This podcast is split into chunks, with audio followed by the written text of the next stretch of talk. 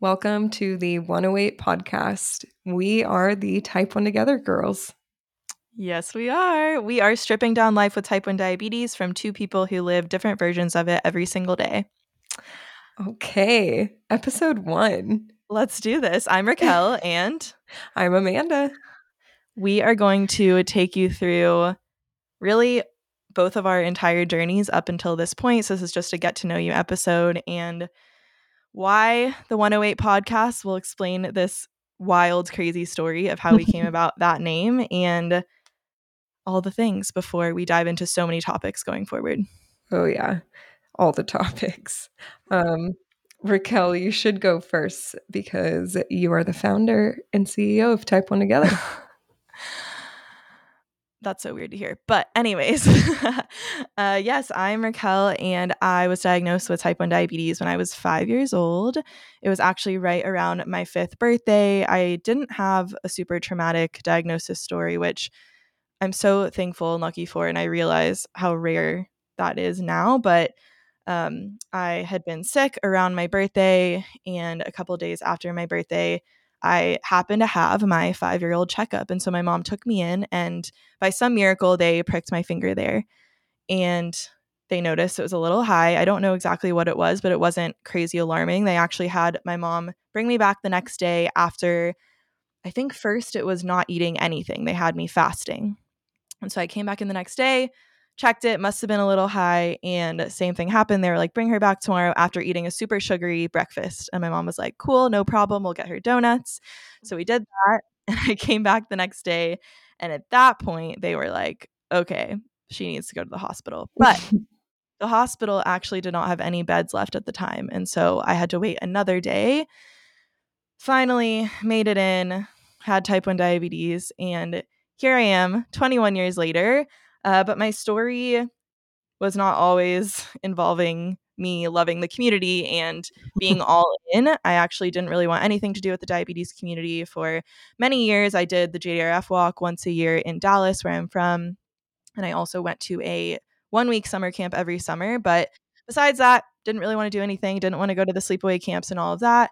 And when I went to college at UT Austin, I had a friend who was friends with the president of the College Diabetes Network, which is now known as the Diabetes Link. They recently rebranded, but basically it's just a club for type 1s in college. They have them all over the country. And if they don't have one at your school, you can start one yourself. But I went to a meeting very reluctantly. And when I was there, I made some of my best friends in that first meeting. And I walked out thinking, wow, it's actually so nice to have people around me who get it. Like, duh, why didn't I realize that earlier? But that was really the start of it all. So I got very involved in the community very fast. I started interning at the JDRF chapter in Austin and eventually became co-president of the CDN chapter that I was part of. And through both of those things, I was connected to so many families who needed babysitters of their type 1 kids because, you know, it's just so hard to find sitters. So I started babysitting everyone and then had too many requests, and I ended up connecting all my Diabetes Club friends, as we call it, to all of these families, and kind of became known as the Austin Type 1 babysitter. I was a dance major in college. I was doing event planning on the side, like weddings and stuff, and really did not think that I would end up doing diabetes for my life. But I just fell in love, and I found the community to be so special. And with dancing in college, it was really hard to manage blood sugars. But during that time, I learned so much from my peers and from the community that I was surrounded by through JDRF. And my management just got so much better. And it was all from community more than any doctor, if I'm being honest. And so it made me realize that a lot of the families I was babysitting for, they were struggling with the same things that I used to struggle with. And I did for years. And I'm like, why is there not a way to speed up this process? Like, there needs to be more support. There needs to be babysitters and so many other things. And so Type 1 Together was born at the end of my senior year, originally as a babysitter connection service only. But with the pandemic and everything that happened, things changed. And obviously people didn't need sitters for a while. So we took the list away. We did some other things. And now, as you all probably know, the T1D babysitter list is one awesome thing that we provide, but just one of many things. So what is Type 1 Together? We help families through their first year of diabetes and beyond. Amanda will talk a lot more about this, but we just want to get to the real and share our genuine, true lives with diabetes and what it's really like to live with it every single day, because we never get a day off, whether you're a parent or you're someone like myself who lives with it. But we generally are helping the parent population, I would say, or caregiver of any sort of someone living with type 1. Yeah, that's definitely the focus, I would say, of Type 1 Together is the parent caregiver population. And obviously, in helping that population, we then help the children that have type 1 diabetes. But I say we have quite a few adults with type 1 who also follow us and say that they, you know, get something valuable from some of our posts and our ideas and things of that nature. So that's exciting. Yes. Well, so many of the babysitters, I think, that work with us end up following along too. And so, yeah, I guess some of the other things that we are providing at this moment, obviously our Instagram and social media is just full of tips, tricks, venting, mental health Mondays, CGM case studies, all the things.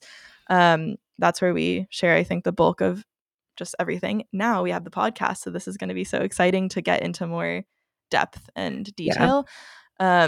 And then we have our Super Parents group, which is a community on the Honey Health app where you can get exclusive video content from various members of our team, including diabetes educators, a nutritionist, Amanda, myself, people in the community.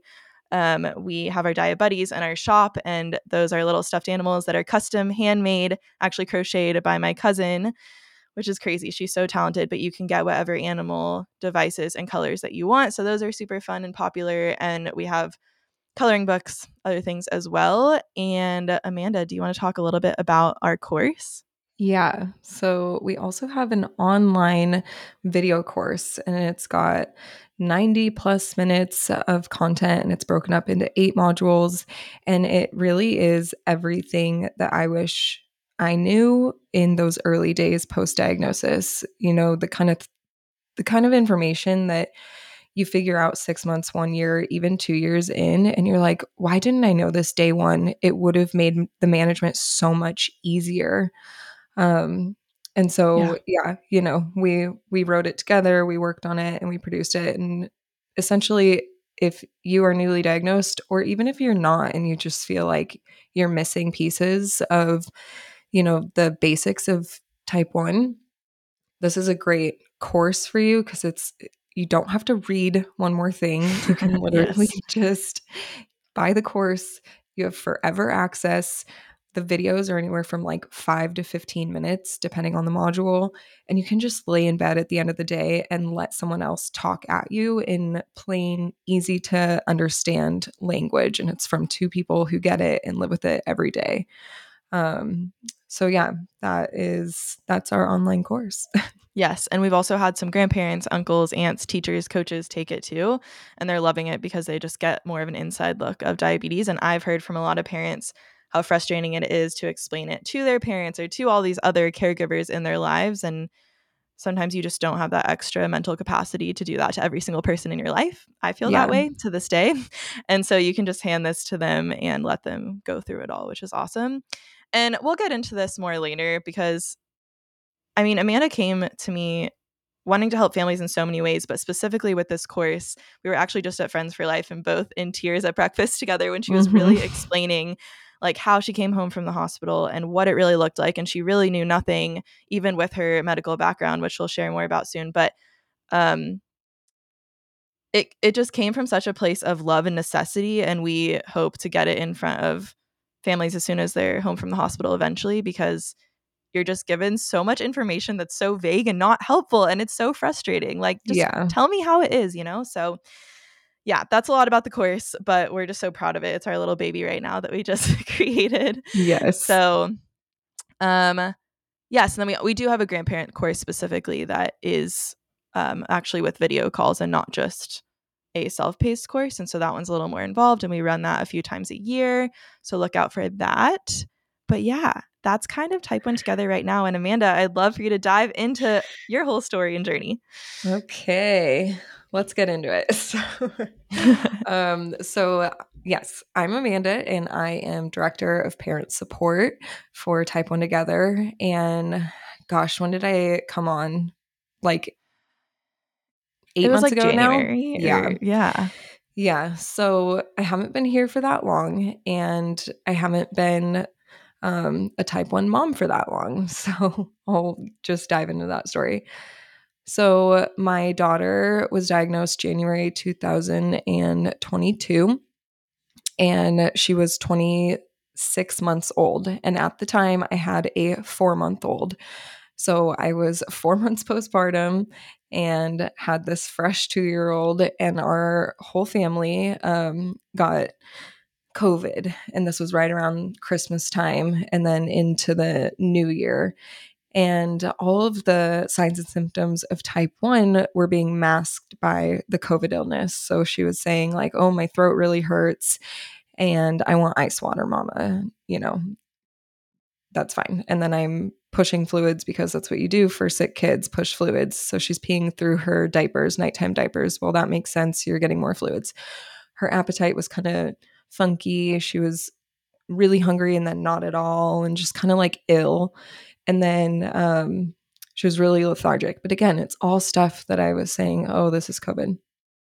And then there was one point where like myself, my husband, and the baby, we were all getting better. But Hattie, our 2-year-old, was not getting better. She seemed to be getting worse.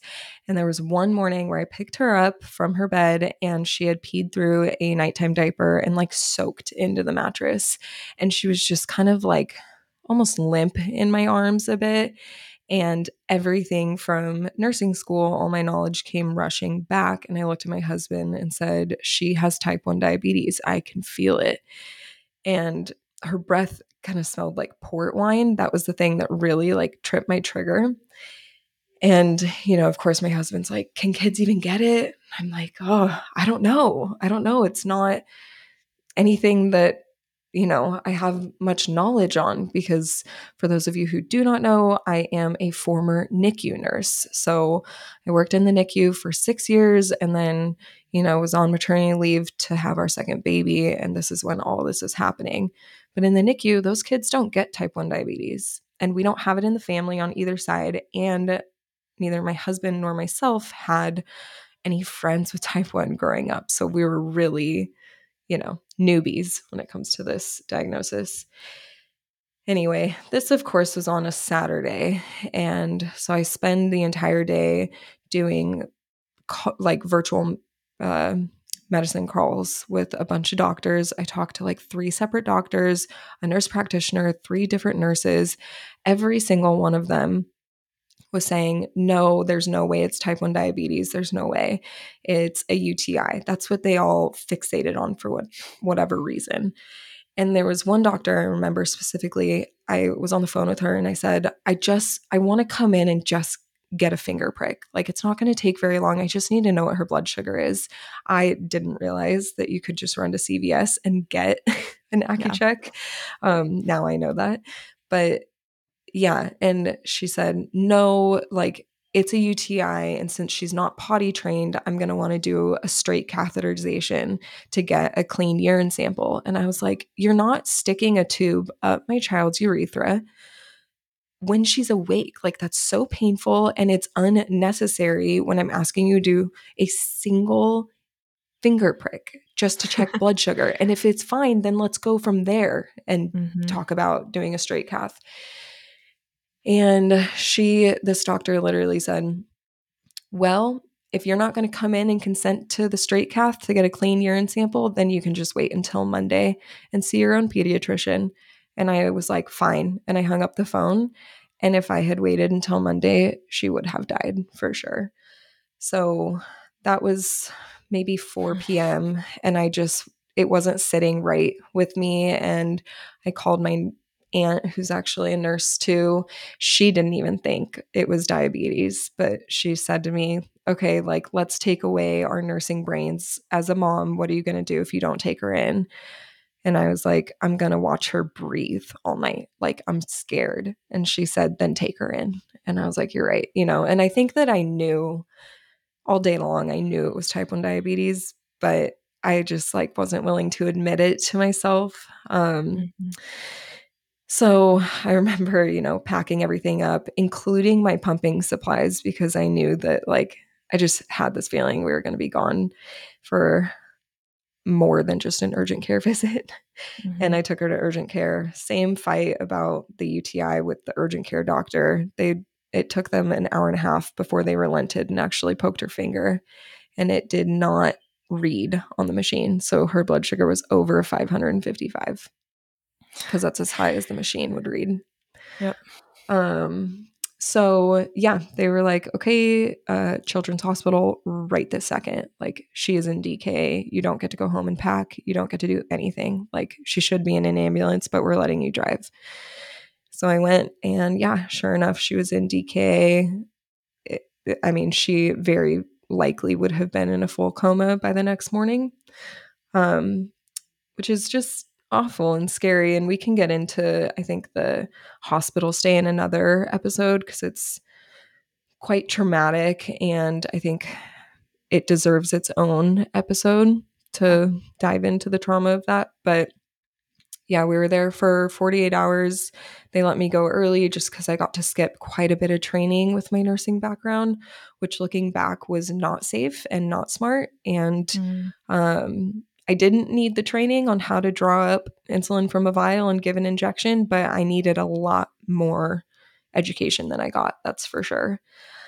And then, yeah, we started our journey from there. I mean, again, lots of this stuff I think is going to need its own episode, but we barely survived the next few months. I had a full-blown panic attack. I needed meds and therapy to come back to baseline.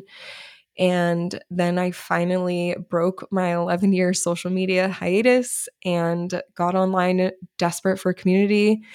Little by little, found Type 1 Together, loved what you did, Raquel, loved everything that was posted. And I remember there was one thing that you posted that's, I think it was like $30 for 30 minutes with one of the CDCESs. Mm-hmm. And I was kind of like, what about like a call with a parent? What about parent to parent, you know? And I DM'd you sort of with that goal in mind to start with, right. Kind of saying, I feel like parents don't have enough support from other parents, because it's one thing to talk to a nurse educator. They're very important. They're very smart. They know what they're talking about when it comes to diabetes, but unless they have a child with type 1 diabetes, it's just not, it's not the same. It's not the same. I'm like, good for you, but you just don't understand, you know, it's just facts. Yes. But, yeah. So we went from there, and here we are, my work wife. And yes, work wife. And it's still a goal to this day for us to eventually have more parent-to-parent support. There's a lot of logistics to be figured out, but we dove in a different way. And, well, first of all, thank you for sharing so openly, Amanda. I know there's a lot more to come, but I'm sure if you all have been following us, you know that Amanda shares so openly on our social media, and it's really been the missing puzzle piece of Type 1 Together, having a parent on board. And it's weird because I was thinking for months before she found me that I just need a parent who's willing to really talk about it, because I can talk about diabetes all day long, but truthfully, I don't know what it's like to be a parent. I know what it's like to babysit for hours and hours and, you know, weeks at a time, but it's just not the same. And so, it's really cool that you're not that far into your journey yet, actually, because you're in the thick of it and you're willing to share as you go and as Hattie gets older, which is going to be so powerful. And, you know, it's hard that she was diagnosed at such a young age, but I can say now that being diagnosed at 5, I'm almost thankful for, because I have so much to share now about growing up with it, and just hopefully make life for all the T1D families to come a little bit easier. Yeah. Yeah. A lot of people said that to me early on. Well, you know, diagnosed at 2, she won't know life any other way. And very early in my journey, I basically just wanted to say, up yours. That's not helpful. That hurts me. It's, you know, like, I'm mourning the life I thought my child was going to have. But coming out on the other side of it a little bit, I think that there is a part of me that is grateful for that. in a way, it's incredibly challenging. A 2-year-old, like guessing what a 2-year-old is going to eat and dealing with tantrums and just, yeah, no. Well, yeah, I mean, but I think that's what's so cool about diabetes, and a lot of people might not like hearing this, but like I'm so thankful for diabetes for so many things. I think so many of my qualities now are because of type 1, so much of my strength, so much of my trust in myself and my ability to keep myself alive, you know, and my work ethic. Like I have to do so much just to be alive.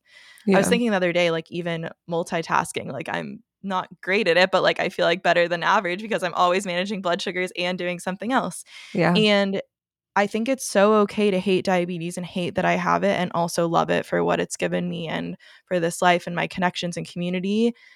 And I just don't see a reason to, I mean, obviously when you are upset about something, let yourself feel everything. This is really what I believe to the core. Like vent it out, do all the things you need to do, and then move on when you can and try to find the good things about it, because I'm stuck with type 1 probably for my whole life. Like it, probably, right? We don't really know, but I'm just going to assume that. And so I might as well try to make the best of it. Yeah. I feel like this is part of the reason why we just immediately vibed too, because that is how I approach life. Is I don't shy away from the hard stuff and the hard feelings. And I'm not like, you know, oh, pick yourself up by your bootstraps and get going. Like feel it. Acknowledge it, work through it, give yourself the time, but then you do have to move on. Like living in negativity for months and months and months, or years and years and years, is not helpful for literally anyone.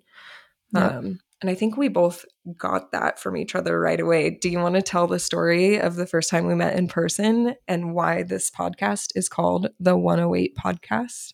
Yeah. So this is just so crazy. I still can't believe it. But basically, was it when we first met that we realized this connection? Yeah, I remember it was at that coffee shop. Mm-hmm. Yes. So I was diagnosed on January 8th, 2001. Actually, 2002. I said that wrong. But when was Hattie diagnosed? January 8th, 2022. Yeah.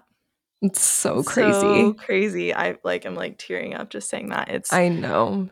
It makes me weird. Yeah. Tear up too. It gives me chills. So 108, January 8th. We were thinking for a while about so many names for this podcast, and we really wanted it to have a personal connection and also be like deep and true and not just like, let's talk about diabetes, you know, because there's a lot of that, and we just want this to be so much more.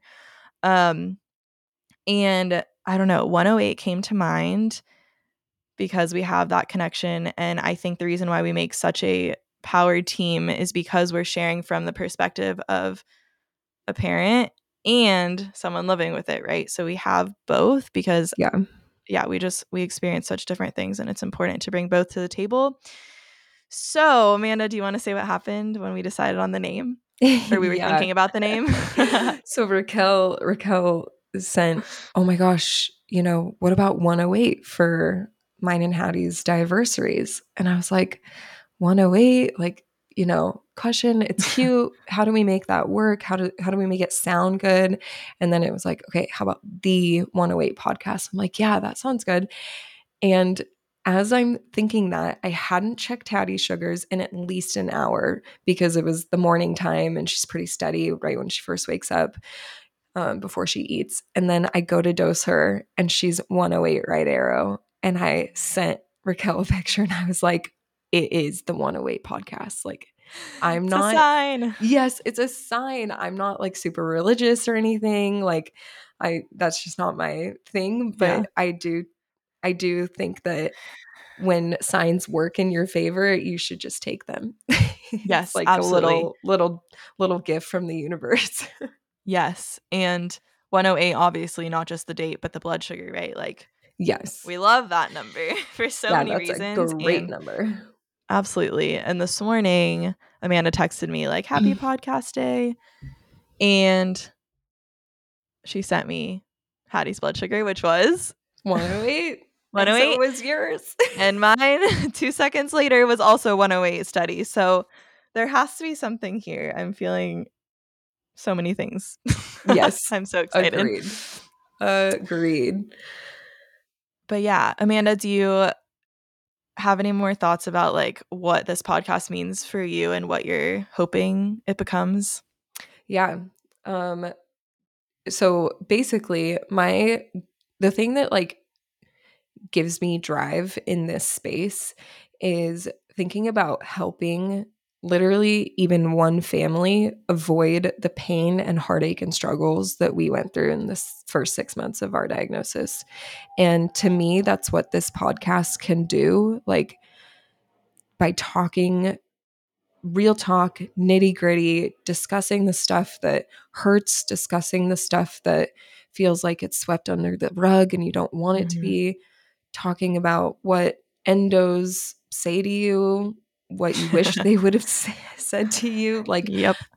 There's so many things that can be discussed in depth that can't be fully touched on, you know, on social media platforms. Mm-hmm.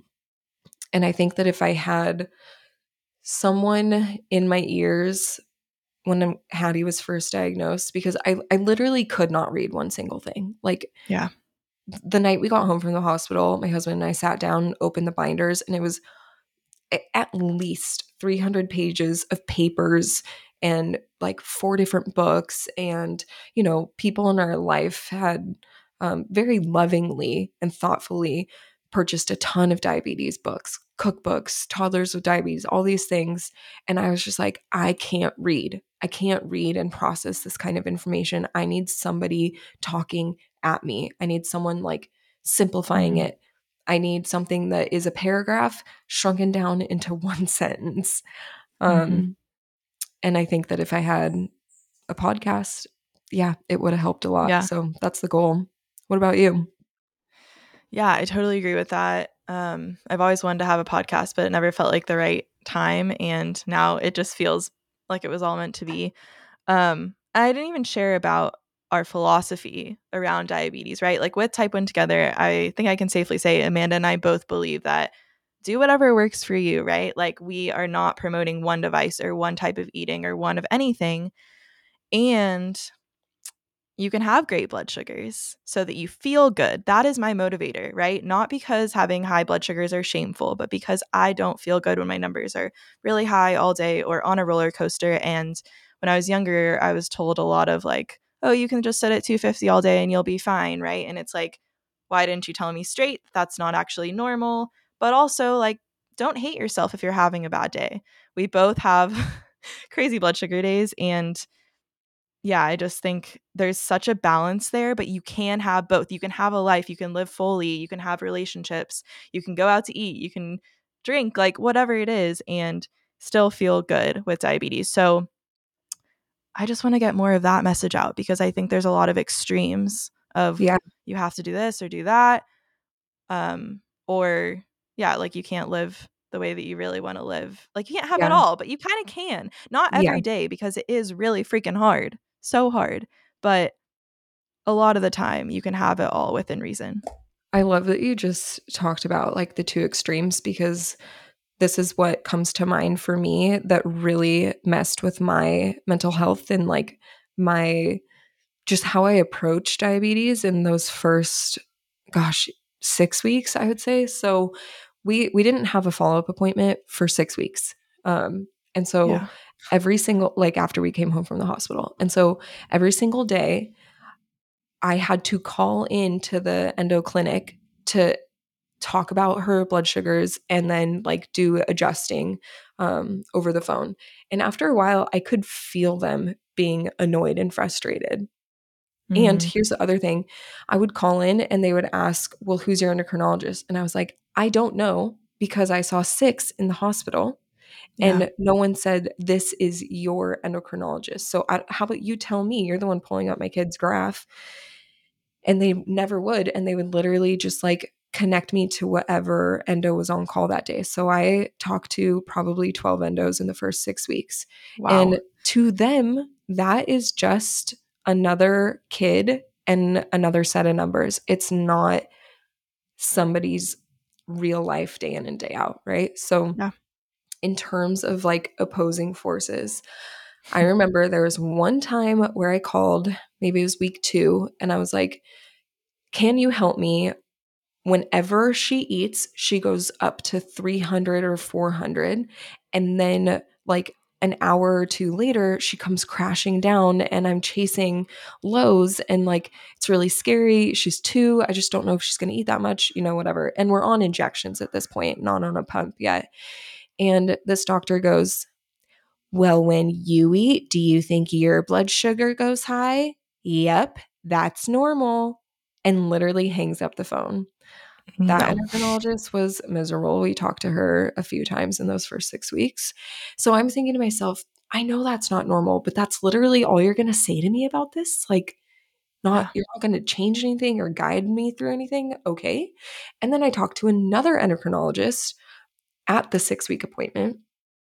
And what I was, you know, asking her all these questions, how do I get her at a more normal level? Because I could already tell that when Hattie had really high sugar, or if she was on a crazy roller coaster, her behaviors were much worse. I could sense that she felt terrible. And on those random unicorn days where her blood sugars were at least under 200 for the most part, she was wonderful. Like I could feel how much better she felt. And so of course I'm going to try and do that for my kid. Yeah. And so I'm explaining this to this other endocrinologist. And I was like, do you like, can blood sugars actually be flat? And she goes, yep, if you do it right. That is what she said to me. If you do it right? What? I just like, I didn't know enough early on to understand what she meant by that. Like, she didn't mean it in a way that was rude or unhelpful, but it was rude and unhelpful. And now I know how to mix those two, you know, philosophies of like, oh, well, everyone goes high when they eat and comes down at some point. And the, yes, a flat blood sugar line is exactly what you should be aiming for. Like there's a mix there. Yes. And I've figured out how to achieve it for the most part. Yes. So and just being flexible. Yeah, exactly. Yeah. And once I figured it out, it was like, oh, my mental health is good. My child's mental health is good. It's still hard. Hard days are always going to be here. But yeah, it stopped feeling like truly the end of the world every single day and started feeling like, nah, this is our life. We got it back. We call the shots. We're the driving force. Diabetes gets to take a back seat. Yes, it does. That's so refreshing. And yeah, there's so many unrealistic expectations put out, I think, by endos. And I want to preface this whole podcast by saying that I do respect endos a lot because of course I find myself complaining about them a lot, and it's probably going to come out here, but it's just because I was told a lot of, okay, give this many units for this many carbs and you're going to be in range. And we all know that that's not how it works usually. And now I know why. There's so many other factors that impact your blood sugar. And so when I'm giving myself a dose, it's easier in some ways for me because I can feel what's going on in my body. But I'm thinking, okay, did I work out last night? What am I eating for lunch? Like, what am I doing for the next 4 hours? What did I do before? Am I stressed? Am I emotional? Like, what? Am I on my period? Like, what's happening? And so that was not really communicated. And I felt like it was either I was getting in trouble for having a high A1C, but not really being told how to help it. Or other doctors were just like, oh, you're doing fine. But like I wasn't, and I wasn't feeling good, you know? And I didn't realize how bad I was feeling until I finally got things kind of together. Yes. Even though you never really have it together, but at least a little more in range. And that's really sad to me because I went a lot of years just being all over the place and it was hard. So yeah. Oh my gosh, there's so much I already want to dive into and we'll dive into in later episodes.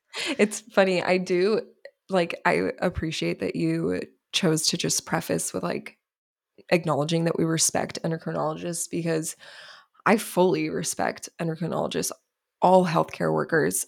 I technically am still a registered nurse. My license is up to date. Like I've been there. In order to like survive being on the clinical side of healthcare in America, you do have to become like calloused to a point, because the demands of the job and the amount of patients that are forced upon you doesn't allow for true human to human connection in every scenario, which is really unfortunate. And it's an America problem and not necessarily an MD problem. Yeah, I can see that. So I do give them, I give them a lot of grace, but I will also roll my eyes and talk about how, you know, annoying it can be on the podcast. Well, yeah, because they if they don't have diabetes, especially, which a lot of mine didn't, they really just don't get it. Like I said, lucky for them, but they don't. And so, yeah, not only do they not have time, like they only see you for 15 minutes or whatever, but then on top of it, they just don't have that same depth of understanding. And so it's kind of no one's fault, right? Like it's definitely not their fault with the way the system's set up, but it's also like, okay, we have this disease or whatever you want to call it that is so demanding and so challenging, and we just need more support. Whether you're a parent or you're someone living with it, everyone needs more support because it really affects the whole family. And so we are trying to fill those gaps. Yes. There needs to be more resources and honesty and just talking about it, you know? So, and hopefully we'll be interviewing some really awesome guests as well. Yeah, that would be fantastic. Yeah, I would say we're not even necessarily asking endocrinologists to be the end-all be-all, but just to acknowledge that there are other resources and say, hey, I'm here to support you and write the orders, but like this is your disease process or your child's, therefore yours until they can take it over. And, you know, like you get to call the shots for the most part. The power is in your hands, and I'm here to like guide you. And in doing that, hopefully, fingers crossed, all the pediatric endocrinologists hand out cards that say Type 1 Together. Yes. Well, honestly, because we're here to help you guys. Yes, we are. And we love meeting you all and talking to you all. So just know our DMs are always open. But seeing the way this community has already been spreading the word about everything I've built, which I feel weird saying, but it's just, it's crazy to me. Like it's all happening so fast now, especially with Amanda on the team. First of all, I just love you so much, and I'm so thankful that you're here with me. I love you too. It's so cool to see like people are now finding us from doctors all over the country and just messaging us or whatever it is, or finding out about the babysitter resource, and it's happening. And so I want to say thank you to our community for being there for us and supporting us. And hopefully this podcast is a helpful resource, and it's also free. And that's something that like we want to give away a lot of information as much as we can. And Amanda and I are also trying to grow this as big as we possibly can and do it full time. And so know that that's a balancing act, but we're hoping that this really gives you a deep look into the way that we look at diabetes and handle it every single day. Yeah, exactly. All right. And I was just going to say, any like final thoughts on, you know, first episode? I'm just so excited. There's so many things I want to say. I was going to say, if anyone has things that you want us to discuss, topic ideas, we have a lot of ideas written down from the last like 6 months of things that keep popping up. And we're like, we need to talk about that in a podcast. But DM us or email us, whatever. Let us know so that we can be providing the support that you all are actually looking for. And yeah, other than that, just follow us on all the things. Yeah, follow us at Type 1 Together on Instagram and TikTok. And we also have a website where you can purchase all of the like supplies and resources and courses that we have. That's www.type1together.com. Yeah. And a Facebook group. We do have a Type 1 parent Facebook group if you want to join that. Just a good way to connect with others, as well as our Super Parents community, which is free, and it will be for the next few months if you join now. So definitely check that out. And what is it that all the podcasters say? Like, go rate and review us so that we can grow the show. Yes, you know? Rate, review, and subscribe so that we can keep growing, so that we can, can make this as big as possible for all of you. So thank you so much for sticking with us and listening to episode 1 of the 108 podcast. Should we check blood sugars real fast as a way to sign off? Oh, I love that. Yes. You go first. I am 130 right now. I'll take it. My daughter is 87 right arrow. Woo. All right. We love you. And we'll see you next week. Woohoo. See you guys.